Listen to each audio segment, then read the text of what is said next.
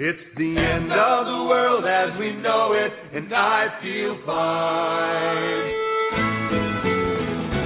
That creative starts with an earthquake, birds, snakes, and aeroplanes. Many fruits and not afraid. I have a freaking listen to yourself to the world with its own needs. Something in your own needs. Beat it up and actually got no sleep. The ladder from the clatter with the fear fight down. Night fire in a fire. Listen to the and the government for hire in the combat site. Spectre wasn't coming in a hurry. The fury beat down your neck. You reporter the jump, pay the problem with that low plane. Fine then. Upfall, overflow, population corner, but it'll lose. Secret devil, secret devil, world in your own. To your heart, show me that the rich are in the reverend with the right. You patriotic, patriotic, plan, might, right, might, feel it, quit inside. It's the end of the world as we know it. It's the end of the world as we know it. It's the end of the world as we know it. And I feel fine. Welcome to the Doom and Bloom Hour with medical preparedness experts Dr. Bones and Nurse Amy. Your source for information on how to succeed if everything else fails. And now, your hosts, Dr. Bones and Nurse Amy. And offer the alternative and I decline. It's the end of the world as we know it. It's the end of the world as we know it. This is the hour of doom. And bloom. Hey, friends and neighbors, welcome to the Doom and Bloom Survival Medicine Hour, a new year of yearning for a less yucky world. I don't know. It looks kind of yucky outside our hotel right now. That's right. It's that's right. gloomy and it's going to snow tonight in Oh, northern wow. Georgia In northern Georgia. and northern and- Alabama, where we'll end right. up being today. That's right. That's right. Welcome to the Doom and Bloom Survival Medicine Hour. We are indeed on the road. And we're not right. actually on the road right now.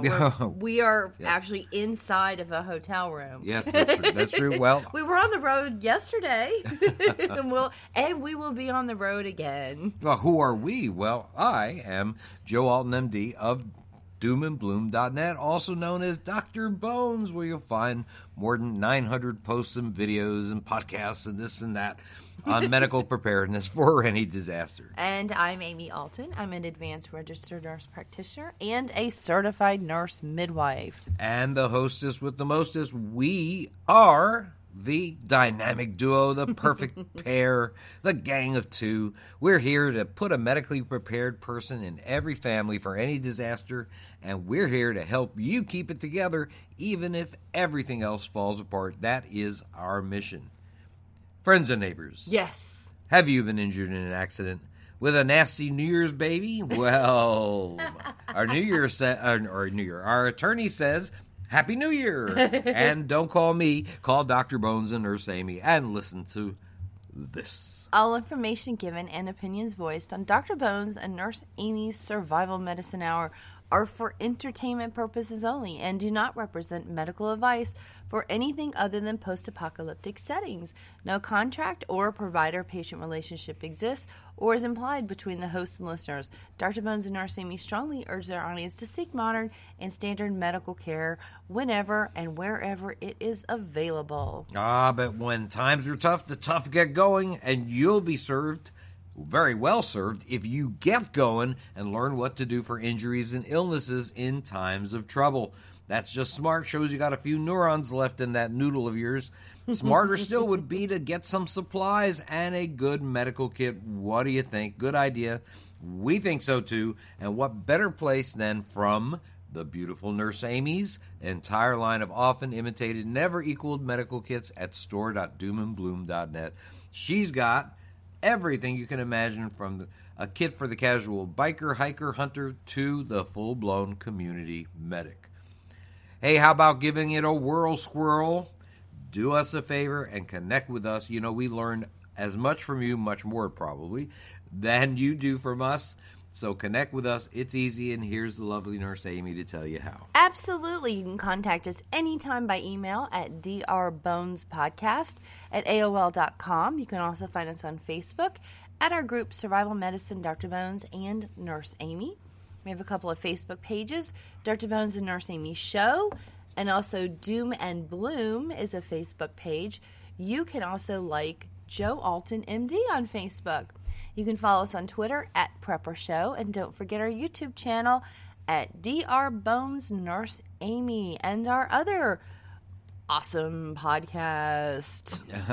And why don't you tell them about that? Which is current events, folks. Be forewarned. Uh, we have we have a current events podcast called American Survival Radio in collaboration with Genesis Communications Network, and we are proud to say that we're now syndicated uh, uh, with KPJC, Relevant News Talk Radio in Salem, Oregon, the Voice of Lubbock, Texas, Radio KRFE, and that's I think 580 FM, AM rather 580 AM, and you know what? Not only do we have all this audio and visual stuff, but we are personally traveling the country this year to spread the good word of disaster medical preparedness. We're going to be at the RK Show, the Greater Alabama Survival Expo, in Huntsville, Alabama today. That is January 7th. 19 uh, no January 7th 2017 Wow. now I'm still Time- in the 20th century Time, Wow. time goes by fast, honey. I'll, Right. I'll keep you up to date. Don't worry about it. and on uh, January 8th as well. And we'll be traveling all over the country this year, so check out our schedule on our classes page. You can see our free lecture on survival medicine that we do or other kinds of lectures. Plus, you can take our awesome wound care suture stapling class, uh, one of the best classes of its type that you can see and get learn some skills. And you can uh, even see our entire line of medical kits. We take them along, lug them along with us, or just come by and say hi because you know what? That is actually a lot more fun. Is it snowing already? No, it's not snowing. Not yet? No, not yet. It Oh, was going to start snowing soon, and Yeah, that's tonight. funny because we're just in northern Alabama. Well, my dad just texted me. You know, you guys, we're on the north side of Atlanta right now. We're in Marietta, Georgia. And my dad just sent me a text, and he says that be careful, fill up the tank. This is my dad, my prepper dad. Be careful, fill up the tank. Get warm clothes out before leaving. Your route is more less traveled. So I guess we got to be careful driving over there. Okay, you got a deal. Well, we appreciate uh, your dad John's uh, advice always. That's very very important. So I'm, I'm glad he's doing it. But we have a lot of advice for you. We have a number of things that we can talk about today, and one of the things that we want to talk about is, of course, the cold weather. You know that the focus of your medical training, if you're going to be the medic in a survival setting, should be taking into account what well the type of environment you expect to live in if something bad happens. If you live in miami for example south florida like we do you'll be treating a lot of people with hyperthermia. That's why amy's so excited about snow because we don't get any any of that down there. If you live in siberia though you get a lot of snow. It's unlikely you'll be treating a lot of people with heat stroke, but uh, probably a lot of people with hypothermia. So you got to learn how to deal with the likely medical issues for the area in which you live.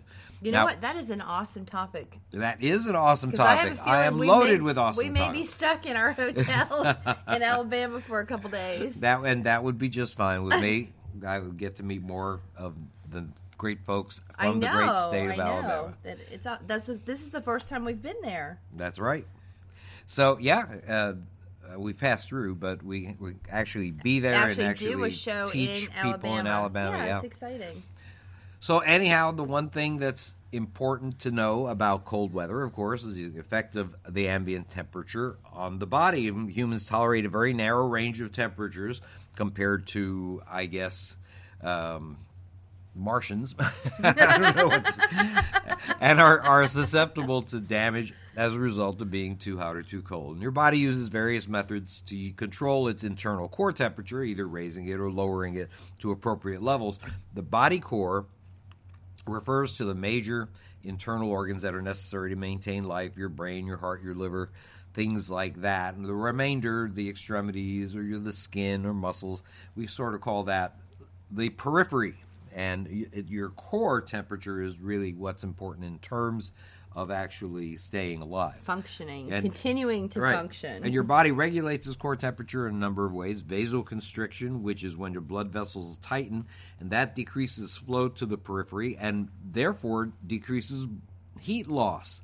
That's the main thing that we're going to be dealing with today is heat loss issues. Well, if if you think about it, it's very logical that your hands and your your arms and your legs and your feet are away from the central part of your body and therefore there's a lot more surface area in those areas to be able to lose heat from. That's right. And that's also why instead of wearing gloves with fingers, you should wear mittens to keep your fingers together Right. and to keep them warm. Now, if I could just find a pair of pants that would keep my legs together, I guess a sleeping bag would Hey, have what- to eh, right. cut holes in the bottom of a sleeping bag and sort of, of w- walk little, you know, slowly. You know, that's actually I- that's they awesome. should do some sort of pants where they keep your legs together, almost in a, a mittens fashion. I I can't wait to see them. That's for sure. You know what? I just might invent them. There you go. Well, so let's talk a little bit about hypothermia. Hypothermia is a condition where the body core temperature drops below the temperature necessary for normal function and metabolism. And, and interestingly enough, if you think that the level of temperatures that we can tolerate externally in the ambient uh, environment is relatively small. Well, the temperatures we can tolerate inside our body is infinitesimal. It is, I would say, the normal. Well, let's say the normal body core is between ninety-seven point five and ninety-nine degrees. Everybody's a little different. I'm a little lower than on the low side of Yeah, that me too. and some people are a little on the high side. Mhm. And that ha- and that condition, hypothermia, occurs just when the core temperature of the body dips below about 95 degrees. That's not very degrees. that- for me, that would be about th- you know two or three. two, two, and two three- point something yeah, degrees. degrees or three degrees Right. you know no more than that and that would actually put me into hypothermia that's that's amazing and the body It's can actually very scary. it's very scary because the body loses heat in a lot of ways. It loses heat by evaporation. It perspires, and which releases heat from the body core. Mm-hmm. It loses heat by radiation. In other words, the body loses heat to the environment. It radiates out into Oh the yeah, if you've ever environment. well, if you've ever put your hands on someone who's got a fever, Mm-hmm. you've and if you don't even have to get near their forehead or or near you know the back of their neck or actually anywhere in their body to feel the heat oh yeah. just pouring off of their bodies. Oh yeah, everybody. I think everybody has experienced that, and of course, let's say if you walked outside with your in, in cold weather like we're experiencing right now, and without my shirt, if I walked out without my shirt, then the heat in my body would radiate out into the environment, and I would have less heat because I'm losing that heat. Uh, your body also loses heat by conduction. That's when the, when the body surface is in direct contact with cold temperatures, not just hot, uh, hot air, uh, cold air, uh, but other things like falling, let's say, from a boat into cold water. So, water being denser than air removes heat from the body much faster. So, you can lose heat by conduction as well. And the last one is convection. That's heat loss where a cooler object is in motion against the body core. And the most common thing for that would be the wind, right? The air next to your skin is a little warmer than the regular rest of the environment. And when the wind removes that air, you have to try to make it again. It requires the body to use energy to reheat. And so wind chill is one example, for example, of air conve- convection. If the ambient temperature is 32 degrees, but the wind chill factor is at, oh, I don't know, 10 degrees, you lose heat from your body as if it were actually 10 degrees Fahrenheit. So we lose heat mostly from our head area uh, due to its it has a large surface area and the fashion right now is not to wear hats It- in most no. cases It is to wear hats. I don't care about the fashion. When it is cold outside, it is Mm-hmm. The fashion to wear hats if you are a sane, intelligent person. there you go if you're a, a, a silly, silly person who cares about the style of your hair versus the loss of, of heat from your head, well, you know. then you're a silly person then you're gonna possibly get hypothermia. And what can we do? We warned you. Wear hats. Wear earmuffs. Keep Right. that head covered. exactly exactly There are even ones that have mo- your whole face covered except for your eyes. I've worn that a couple of times in the very past, past, past, past when we went skiing. Yes. And it was super, super cold. Oh, yeah. And it was snowing and it was really, really cold. Sometimes if you go skiing, which we, by the way, haven't done in many, many years, folks, but sometimes when you ski, it's warm outside, believe it or not, and you, you don't need your entire face covered. But sometimes it's snowing and it's whipping wind around Oh, the yeah. mountains, and you have to wear those ski masks where you, all you see is your your eyes. Mm-hmm. So you even have to cover the fleshy part of the front of your face That's around it. your nose and Exactly. your lips. Well, you know, the body when it's exposed to cold temperatures, let's Mm-hmm. say you're in a let's say you're skiing or let's say you're Okay. just walking in the cold and you're trying to produce heat. Your body is trying to produce heat. It's losing heat because it's in the cold. Mm-hmm. And let's say once the core cools down close to 95 degrees, your body kicks into action to try to produce heat. And it does that mostly by doing what? Shivering. Mm, yes. Muscles are shivering, and what they're doing, the reason why you shiver is because your muscles are trying to produce heat. That's the first symptom you'll probably see in people that are going into hypothermia. Of course, you don't have to be in hypothermia to actually shiver. Indeed, your muscles may help produce heat, and you. But if it's not, and you hypothermia worsens, more symptoms will become apparent if you don't seek warming temperatures soon. Now, the most thing, the most likely thing that people with hypothermia will experience or will mm-hmm. manifest, Right. or that you'll notice as maybe the medic, is a change in mental status. This person happens to look confused, they look uncoordinated, they're lethargic. As the condition worsens, speech may become slurred. Uh, the patient may appear apathetic.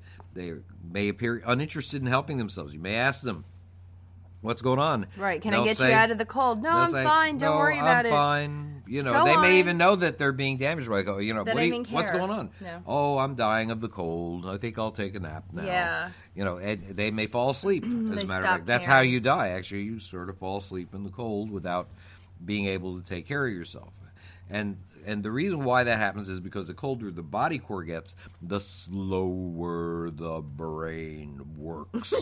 and so, It was right. a funny description. Right. Well, they say the brain function is supposed to. sense, yeah. though. They say it's supposed to cease at about 68 degrees Fahrenheit, but there are some exceptional cases where children, Yes. mostly, uh, have, been survived even lower temperatures. Right. right Yeah. found really i mean th- that looked dead and they actually you know were able to heat them up slowly in a controlled environment and revive revive them. Yes. with uh, sometimes with still some damage. I mean you're not just gonna always have a, a miracle of 100% recovery but you know what? When you're a parent you'll take anything. You know what you i go. mean? Yes. you'll just just to have the child alive to have the person that you love back with you. Um, you know what you just take what what you can get Right. and you just love them no matter what Oh, yes you are just full of love. You're it's a wonderful true. person. it's true Well, I am too, and so therefore I'm going to tell you guys out there that exactly how to prevent from becoming a victim of hypothermia because I love you guys so much. Oh, you're How's sweet. that? Well, uh, let me just say one more thing. I did notice that whenever we have been, because we live in Florida, in cold environments, that the first two things that I always notice get cold, especially uh, when we had skied again, long, long, long time ago, um, was that my feet, my toes, Mm-hmm. would get cold. Would be one of the first things, and my hands. So Oh, yeah. those two things, and my nose, the tip of my nose, my fingers, and my toes. And indeed, So I you're really, talking. really want to know how we would keep those things warm, especially. What you're talking about is the beginnings of things like frostbite. Yes. And so, uh, in those circumstances, what happens is cold weather causes issues relating to circulation. Uh, the skin becomes red first. So you start getting Oh, sensations cherry like pin, right pins and needles. Uh, you'll get also you get numbness in the area, uh, and if things aren't dealt with, if you don't warm up your hands, for Right. example, or your nose, or uh, cover your face, or or your feet, then what happens is, is that the area becomes sort of white, uh, the skin becomes white and sort of waxy in appearance. Then it becomes blue, and in the worst cases, it actually can turn black. That's So- called gangrene. So we go from red to white. White. So red, White is, and waxy. Red is like your body trying to get some Yep. extra blood there. Right. Then it goes to white. Now it's pulling the blood away Right. from that area. The skin bec has a, a strange waxy look.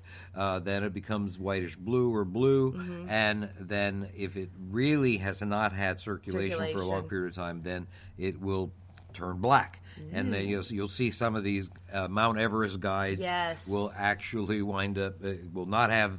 Uh, parts of their fingers or And their toes. A lot of them as a have had result, their toes right? Because uh, they had gangrene, which is the loss of the death of tissue, necro- otherwise known as necrosis, Right. because of the lack of circulation. So, and that's just are- something your body your body just constricts the area and prevents flow to the blood just as an automatic um, regulation Uh, Yes. it, regulatory system Exactly. it just happens it's it's not you doing it and you have no brain control over it you can't say hey put the blood back in my hands right. please so you ha- you'll have to end up doing something Right. So you should, of course, anticipate the climate that you're going to be traveling in. That is the first thing if, to prevent hypothermia. If you're going to be in any situation where it might be cold, you need to have some layers. So you know, that's going to be important.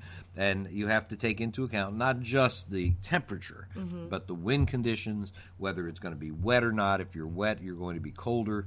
Uh, if you're going to be doing exertion, you always want to uh, condition your body to be physically fit enough for the challenge that you're going to put it through. Right. And uh, it's always a great thing if you're going to be traveling in cold weather to always travel with a partner. Always. Well i'm going to be traveling with you today Yes, so we are going. And we're going to be together Right. in the snow-filled area of Yes. Huntsville, Alabama. Yeah. and you If- know who else we're I don't know be? that there's going to be snow there. It's going oh, to be yeah, darn no. cold. No, she there's thinks there's going to be snow. Well, there. I'm sorry. Okay, I I don't have clairvoyance.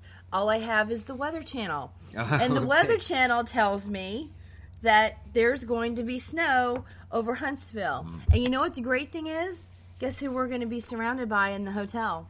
What? Preppers. Oh yes, We're going to have a hotel full of preppers. yes, that's right. And anything that any of us need, that we're going to have lighting sources and we'll have energy sources and people who have food and we're going to have medical supplies.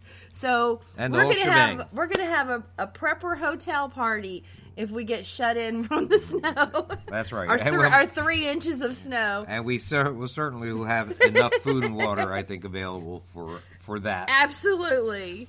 Uh, speaking of which, the other things that you need to have, you need to definitely have some heat source. You might consider some of those heat packs that you should be carrying with you if you're going to be in the the the backcountry in cold weather. You always have to have extra clothes because as your clothes get wet from sweating and things like that, you need to change into dry clothes. Now, when you mention those heat packs, you mean those instant ones that you Yes, I think pop? those are use. I think those, Those are super great. We use those for a way to make fire. Also, is very important. We put those in our boots, remember? Oh, yeah. To try and prevent, of course, the eventually they go bad Yep. after a few hours. But you know what? I think they make ones now that are battery pack powered. yes, they So have they- those. They have they have all sorts They of probably have them integrated into the gloves by Yeah, now. they have a lot of cool you don't have to actually put those packs in your hands anymore. Yeah, if you do, if you guys ski out there, uh, let us know what they what they're doing nowadays because Or it's even been a few hike. years since we've done that. What is that? Cro- what is that? Cross country Cross country hiking? Yeah, or yeah, right. Also, Any, there's a lot of outdoor activities. People go hunting,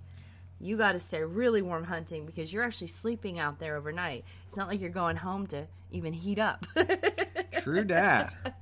All right, so let's talk a little bit about preventing hypothermia, and it's very important to remember the simple acronym acronym COLD, C O L D. And so this stands for C, cover, O, overexertion, L, layering, and D, dry. And so let's talk about that. okay, that, that First- seems easy to remember. First, cover.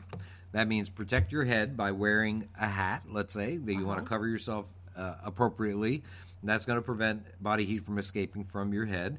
Uh, you mentioned the use of mittens. I think that's very much much more helpful than gloves because they do keep your fingers in contact with each other and it conserves heat. So that's an important thing. Make sure you're well covered. Overexertion. Avoid activities that cause you to sweat a lot. Now, cold weather causes you to lose body heat pretty quickly. Uh, wet, sweaty clothing, remember I said to have extra clothing, accelerates that process. So that's important. Make sure you don't overexert yourself. Rest when necessary. Use rest periods, especially to assess other people in your party. For example, anybody that might be elderly, anybody that might be ch- a child in your party if you're in the backcountry, for example, in cold weather. People that are diabetic, for mm-hmm. example, they oftentimes have circulatory problems to, let's say, their feet. So that's something also that's important. And make sure you use rest periods to self-assess yourself uh, to assess yourself for cold-related changes. That is very, very important. Yeah, some people get so involved in their activities that, oh, I'm a little cold, oh, I'm a little colder. And by the time they stop doing their activity, you know, there is a point where it could be too late and you have got to get to, you know, some sort of warming station. Right. Whether, whether it's an actual hospital or a cabin with, you know, a heat source, you need to get indoors and get to a, a really good heat source. And sometimes you need professional help in heating up, especially if you notice some of those waxy appearances of the toes or fingers. Okay, so C for cover, O for overexertion. Now L, C O L, L is for layering. You want to wear loose fitting, lightweight clothing in, in layers, especially, to do the best job of insulating you from the cold. You want to use tightly woven fab- fabrics. You don't want uh, your mom's crochet uh, As pre- sweater as to pretty as it mi- is. might be. It may not really insulate you against the cold. Right. So, so you want something that's tightly woven. You want something that's water repellent. You want something, uh, and and these things will help you with wind protection. Remember, Right. wind is such a big factor. You can mix in these losing heat. things too. I mean, I just want to mention what, what we do when we've gone into the terrible cold is we have a cotton inner layer. Mm-hmm. That means uh, full. What would you call the the inside ones for men? Not stockings. I wear cotton stockings, but what do the men wear? The under Long johns. Long johns. There's the word. Now the funny thing is that silk inner layers are actually actually better for holding body heat. So is wool, but wool of course is very scratchy. Well, that's I would use that. Well, th- this is just what I we've done in the past. We've done cotton inside, but we we actually do have um, silk, silk for pants and silk for your long Right. johns. That's what we I've been using. I like the cotton uh, under my my arms though. I Mm-hmm. just like the feel of cotton there. Um, so that inner layer, and then we do a next layer of um, something like a heavy sweater. Again, it could be cotton, could be a silk cotton combination, and then we put another outer layer of wool, and always a wool sweater. We have some long sleeve wool sweaters, and actually, you and I share them because by the time you put all these layers on, you you look like a snowman. Well, you know, some some synth- I will say this: that wool is awesome.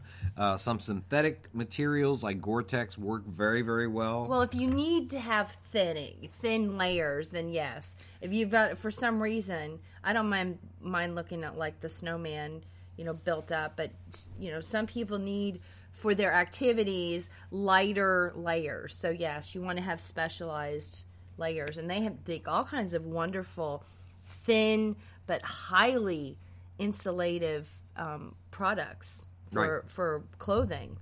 Right, They're well- getting better and better. Well, the main thing I think in this circumstance is that you absolutely have to be sure that you are covering your head, your neck, your hands, and your feet. Those are really important. Those are so Oh, yeah. so likely to, to have tr- problems if you are. Uh, you know, good about covering yourself up. So I think that's something really, really, really. I just want to mention one one pair of socks. I'm sure everyone has their favorite socks. Again, who spend way more time outdoors in the cold than we do, since we live in South Florida. But when we visit and have to go outside, we like those smart wool socks. Yeah, smart Those wool socks. are good. doubling those are have been really good for us. Right. Although I we also have the lighter silk inner socks. Inner sock, and then you can put one or two of the smart wool. Right. Um, they have similar smart wool type socks that we've gotten at Walmart that work really well. I don't It remember depends their on what brand your. name. It just depends what your activity is going to be, and you, you might be whether you are going to be at risk for getting blisters or not. So everybody's just Those have helped prevent us from getting blisters. I mean, we used to get a lot of blisters till we found those socks right. when we had long hikes and walks. So have worked very well for us. That's right. Now, also, okay, so let's see. We've gone through cover, C, O, overexertion, overexertion uh, L, layering. C O L, and so D, C O L D, cold, uh, is dry. You got to keep as dry as you possibly can. Get out of wet clothing as soon as you can because it's very easy, and you have to realize how easy it is to, for snow to get into gloves and boots. You have to pay careful attention to your hands and feet, so that's really, really important. Another way to get wet is actually sweating. I know it sounds weird, but anyone who's done serious activity out in the cold, I mean, I, I keep bringing up the skiing thing because it's the most exertion that we do in the cold. I don't chop wood, but anyone who does a lot of work outside in the cold, you- Shoveling snow. you sweat. Oh yeah, You sweat under those clothes. So if you sweat and then you continue to stay outside, you have a higher chance of having hypothermia because now the underlayers are, are wet. And don't forget that you can overexert yourself. Uh, back to the O, overexert yourself in a cold situation. If you're doing when that happens, mostly that causes actual medical problems. At least in normal times, is people shoveling snow, especially oldsters. Yeah. If you are Uh, in the Pay the autumn of your life, you know, you'll Pay- get to the winter of your life pretty quickly if you overexert Pay yourself. the pay the teen down the street, you know, a few dollars. He'll appreciate the money or she'll appreciate the money Right. and you won't have to hurt yourself. And it's So the funny thing is, like you're overheating. You sense, yeah. exactly. But then you're getting all sweaty and if you continue to stay outside, that sweat can then turn cold. Oh, yeah. And zap the heat from your body even more. So it's a vicious cycle. Oh yes. Now, uh, one factor that most people don't take into account is the use of alcohol. Now, alcohol may give you a warm feeling when you take a slug of, uh, you know, of, of, of That's because it's burning. glass of bourbon, but yeah, but it actually causes your blood vessels to expand. What happens there? It results in more rapid heat loss from the surface of your body. That the body reacts to cold by constricting blood vessels. That helps conserve heat. So, expanding blood vessels from alcohol use that negates the body's efforts to stay warm, which is sort of funny because you see these pictures of Saint Bernards on the Alps rescuing lost mountaineers by giving them you know, of a cask of alcohol. brandy around their neck, and uh, that's probably not good. No, For- no. Probably one of the worst things you can give them. Now, don't forget that recreational drugs also may cause impaired judgment, and so those maybe that under the influence might choose clothing that might not protect them in cold weather. These are some of the things that you really have to take into account. So, let's talk a little bit about what how to diagnose it. Sometimes it's hard to diagnose with a standard uh, glass thermometer because it doesn't register below 94 degrees Fahrenheit. Even these uh, digital thermometers usually s- start at about 88 degrees. So if you have a unless you have a thermometer that can measure, measure low ranges, it might be difficult to know for certain wh- that you're dealing with hypothermia. And so I think that the way to identify that is if anytime you encounter somebody who is in cold weather, who is unconscious, who's confused, lethargic, and who, especially if their temperature doesn't register, then assume these people are hypothermic until proven otherwise. So, what do you do to treat hypothermia? Number one, first off, act quickly to get that person out of the cold. Transport them to a warm, dry location. If you're unable to move the person out of the cold, shield them as much as possible, and especially put a barrier between them and the cold ground. That's very important. Now, a person with severe hypothermia may be unconscious, so you have to monitor their vital signs, their pulse, their breathing. I mean, you might have to do CPR on these people if they're too far, if they're very far gone. If that's the case, you might be in big trouble. But uh, other things to do: take off wet clothing. The person's wearing wet clothing, remove them gently and cover them with layers of dry blankets, uh, including the head, but leave the face clear so you can keep an eye on uh, the, the fact that they're breathing. You want to share body heat. Uh, some people I saw something recently that says that this doesn't help much, but the truth of the matter is it does. I say it does. To warm the person's body, remove your clothing, lie next to the person. I don't care if you're the warm and fuzzy type or not, but you got to make skin to skin contact. Cover both of your bodies with blankets. And I know a lot of people cringe at the notion of doing something like this, but You're you're, trying to save save a- someone's life. That's right. Exactly. What's more important, your modesty or trying to raise their body temperature, even the slightest, could help, you know? Now, some people think that gentle massage or rubbing may be helpful. That's possible, but remember that if there's any aspect of uh, frostbite or other issues like that, that skin is damaged, and vigorous movements could be traumatic. So that's important to know. Uh, you want to give warm oral fluids if they are alert. Now, the funny thing is that in most cases, if they really are hypothermic, they are not going to be alert, and you should not give Right, them oral fluids. absolutely. because it can go Down the right, wrong- wrong tube, wrong pipe. Exactly. if you if you do give if they are alert enough, they know where they are and know where what you're trying to do to help them, uh, and you know, know their name, for example, or know Mm-hmm. know the date. Uh, provide uh, something warm and non-alcoholic, non-caffeinated. This will help warm the body, but only in that circumstance. They have to be awake and alert. Now, warm, dry compresses are good for heat stroke. We talk about using cool, moist compresses. If you in in people with hypothermia, you want to use warm, dry, Dry. compresses.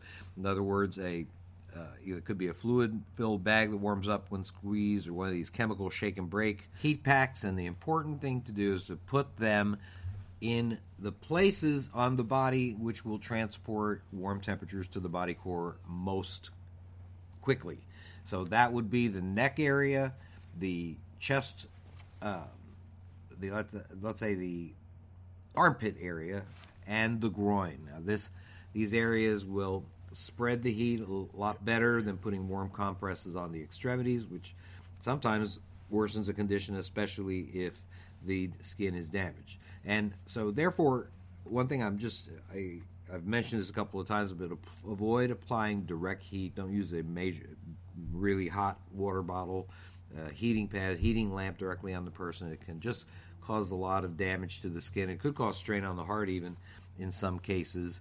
And we have to remember that people who have these issues can have major problems with frostbite and things like that. Now, I think that's all we'll talk about this time, but I'm going to be talking about cold temperature issues at least as part of a part of the show for the next month. Got lots of stuff to talk about. We'll talk about blizzard survival, we'll talk about winter car survival, we'll talk about avalanche survival, lots of stuff that we can talk about uh, jump, falling through the ice. I think that's something It's a lot of that's winter stuff. Cold water issues. Uh, if you fall into cold water, what to do. So these are some of the things that we're going to be talking about in the ne- in the next month or so. We're going to take a very short break. We'll be right back. You've been listening to the Survival Medicine Hour with Joe and Amy Alton, also known as Dr. Bones and Nurse Amy of doomandbloom.net.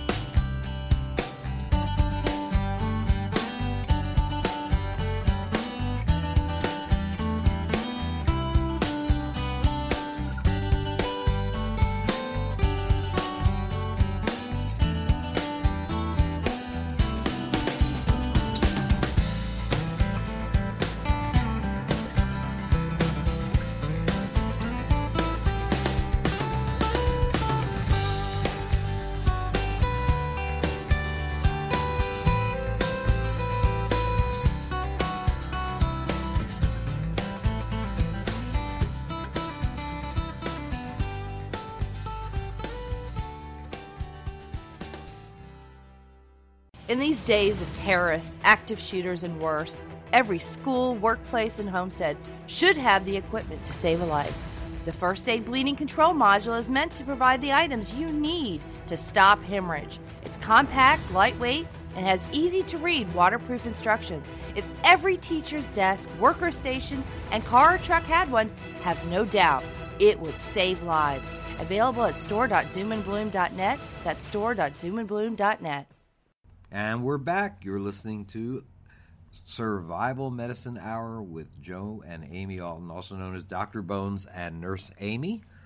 We are back, and we're going to talk a little bit about current events in an attack reminiscent of the Orlando terror event last year, where a popular nightclub became a slaughterhouse uh, in the city of Orlando.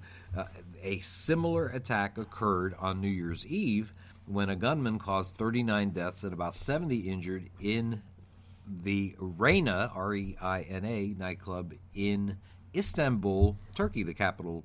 Oh, no, actually, I don't think it, that's the capital of Turkey. Uh, Ankara is the capital of Turkey. In Istanbul, the biggest city in Turkey. Now, this is a ISIS event. ISIS is indeed They made a claim. claimed responsibility Although, for the you know, incident. uh, let me just mention something. They might actually make claims every time someone gets murdered who's not one of their own. Uh, You know, Right. Well, oh, we just want to kill everybody. So anyone who kills anyone that that we would like to have dead, we'll just take credit for it. And indeed, sure enough, radicalization makes people, if they identify with ISIS, well, you know what? As far as I'm concerned, they don't have to show me their membership card. No. Uh, I'll call them uh, members of ISIS if they want me to. But, you know, as a doctor and as a nurse, our focus is how to heal wounds, not how to cause them. Exactly. Now, a terrorist has, of course, the opposite goal, and that is to make as many casualties as possible. And they usually have a very short window of opportunity to do this. Their focus is to get going, kill as many as they can during their brief, hopefully, remaining time Hopefully on Earth. brief, right? Right.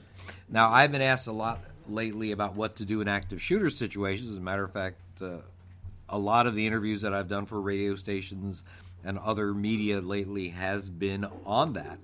Uh, earlier in the year, it was more about Zika on the, on the basis of our, my book on the Zika vi- the Zika virus handbook. And my standard answer has been that is that same as really is given by the Department of Homeland Security. That was run, hide, and fight in that order. Now, just as stop, drop, and roll may save the life of somebody on fire, run, hide, fight might save the life of somebody under fire. And this is the order of actions that I had been recommending in recent articles regarding active shooters. And this sequence of actions is based on the expected lifespan of the attack, and and the attacker, and the, if you think about it, and the attacker, the lifespan of the attacker in an active shooter event. Most active shooter events are over in a few minutes, and following run, then hide, and then fight uh, paradigm might be effective in these short-term events, but you know what happens is that some of these events aren't so short. The Right. Orlando nightclub shooting was about three hours long. This shooting was at least twenty minutes long. In, in And they get Turkey. to reload. right. This is not let me empty my clip and get out of here. This is stop. Where's my bullets? Oh, let's take this old clip out. Oh, let's put the new one in. Now let's start shooting again. I mean, I believe that I heard he reloaded three times. Yeah, at least when when potential victims can run, and when you can put distance between yourself and the shooter, you make yourself obviously a more difficult target than someone that's laying on the ground two feet in front of the gunman. I mean, when targets remove themselves from the line of sight of, a shooter by hiding in a different room, sometimes that works. If if the gunman knows that his time is short, and he'll look maybe he'll bypass you to look for easier victims. That's only if things are short. Things are not so short in some of these other sh- uh, shootings we've had lately. Now, fighting back, although it's recommended as a last resort, it's a superior strategy to closing your eyes and taking a bullet to the head. So, we realize now that this is now a blueprint for these gunmen. Places like the Turkish nightclub remain soft targets. I think nightclubs in general. If you think about uh, these, this particular venue, this is important. Important to know that if the threat is not neutralized quickly, then what you're going to have is basically a lot of dead people. Now, one thing I'm not seeing is the, a lot of let's roll moments in these events from like from flight 93 in, in which some of the bar uh, some of the patrons would let's say try would try to stop the at- killing by them- dropping the attacker Exactly. Somehow by eye contact or just, hey, let's go. You know, with a group of people. Right. I They- thought this was uh, an, I thought that was an American uh, phenomenon, but in Turkey the exact same thing happened. And so, in other words, they didn't get together. A group of them didn't get together and drop the attacker either. They just sat there and waited for were- somebody to kill them. I believe there were 500 people in this location. 500. I know, pretty amazing. So not one of the 500 people thought, "Oh, we're going to take these this guy out." He could not have fought off 500 people. No, And we've talked about things that you could throw at them, and I'm sure you're going to mention that in a minute. right. Well, Even if they don't have quote weapons. So what's happening here is now a new blueprint for future attacks. A nightclub in the middle of the night, crowded, most of the patrons in one large room. A lot of noise that a bang represents gunfire. Uh, after a few drinks, very few patrons will have the good judgment to make the right choice when they're confronted, and so therefore these nightclubs may be the softest of targets, with the potential for many casualties and really a blueprint for a lot of people going on, just like vehicular terror, where people just drive a truck through a crowd of people. That's another easy way and another new blueprint for terror. And we're going to see more of these types of events over the next few years. Now, what is there to do? Uh, if there is an exit to run through, it's still probably the best option, in my opinion. I mean, those have yeah, to be get out of Dodge. Right. Those be situationally aware. Mentally mark where those exits are every time that you're in a crowd. But is in this circumstance where this guy has 20 minutes, 30 minutes, and there nobody's going to do anything about it, and the law law enforcement authorities aren't there. Well, you know what? Hiding in plain sight under a table near the gunman, that's not the next best thing. I mean, if, if somebody's given 20 minutes to, to find you in a room, in one room, he probably can do it. And so this leads me to think that fighting back is probably going to help you more in this situation. If you can't quickly get out, you may have to fight back. You have to. If fighting back in these two situations in Orlando and Istanbul would have cut down significantly on the casualties, and so why didn't some of the hundreds of young and able people in the bar not pursue that option? Why? Why didn't they? Now, it's not as if the objective of the the gunman in in Istanbul wasn't clear. It's obvious he wanted to kill people.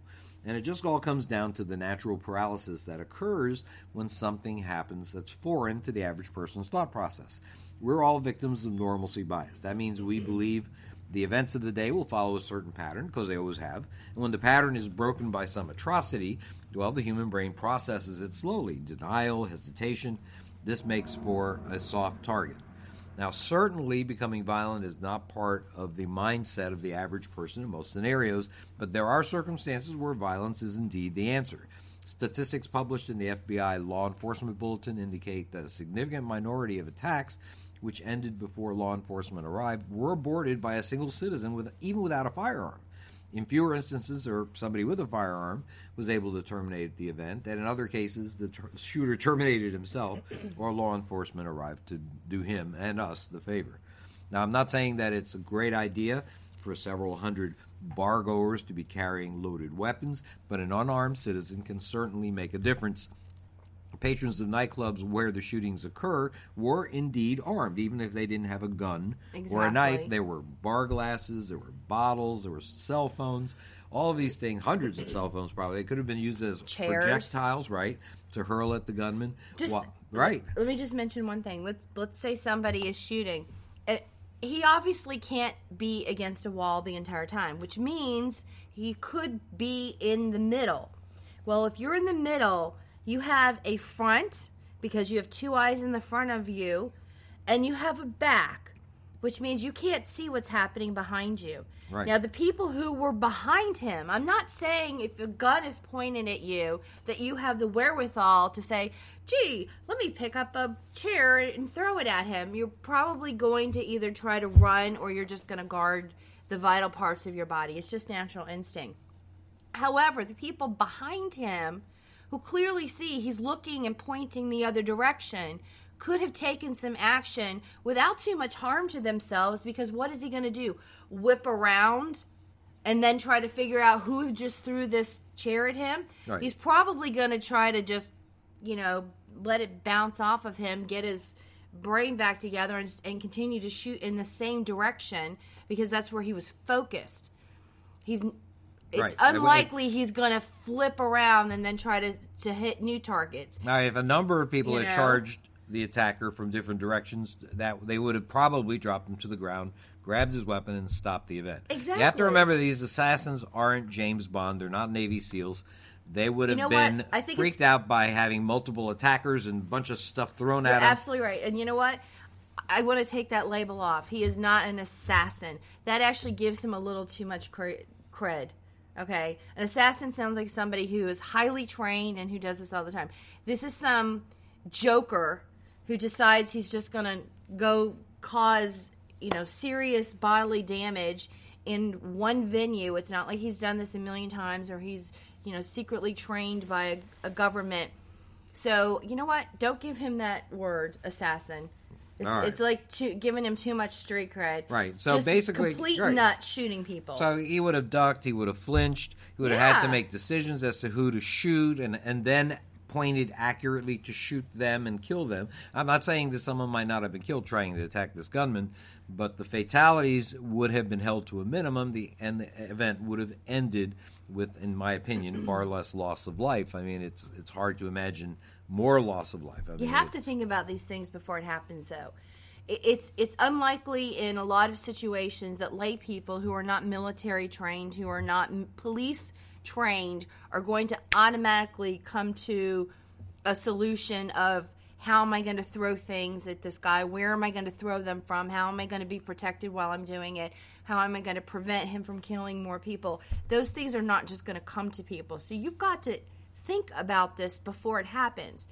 If I'm in this Walmart and somebody walks in over here, how am I going to keep my family safe? How am I possibly going to protect others? Now, maybe I don't have any children with me, but I see little kids all over the place. What am I going to do to help prevent those families from getting hurt? So you kind it's not a paranoia. It's just, you know, you have a little plan in the back of your mind. So if you have to react, it comes up to the front of your, f- your brain faster. Well, you know, it makes sense, and, and a lot of you out there might be listening to this and say, well, this is a terrible strategy. You're doomed to failure. Well, you know, three unarmed men were able to stop a shooter on a train in Paris in 2015. We saw them on the news afterwards. Uh, one of them was uh, actually on a lot of the shows.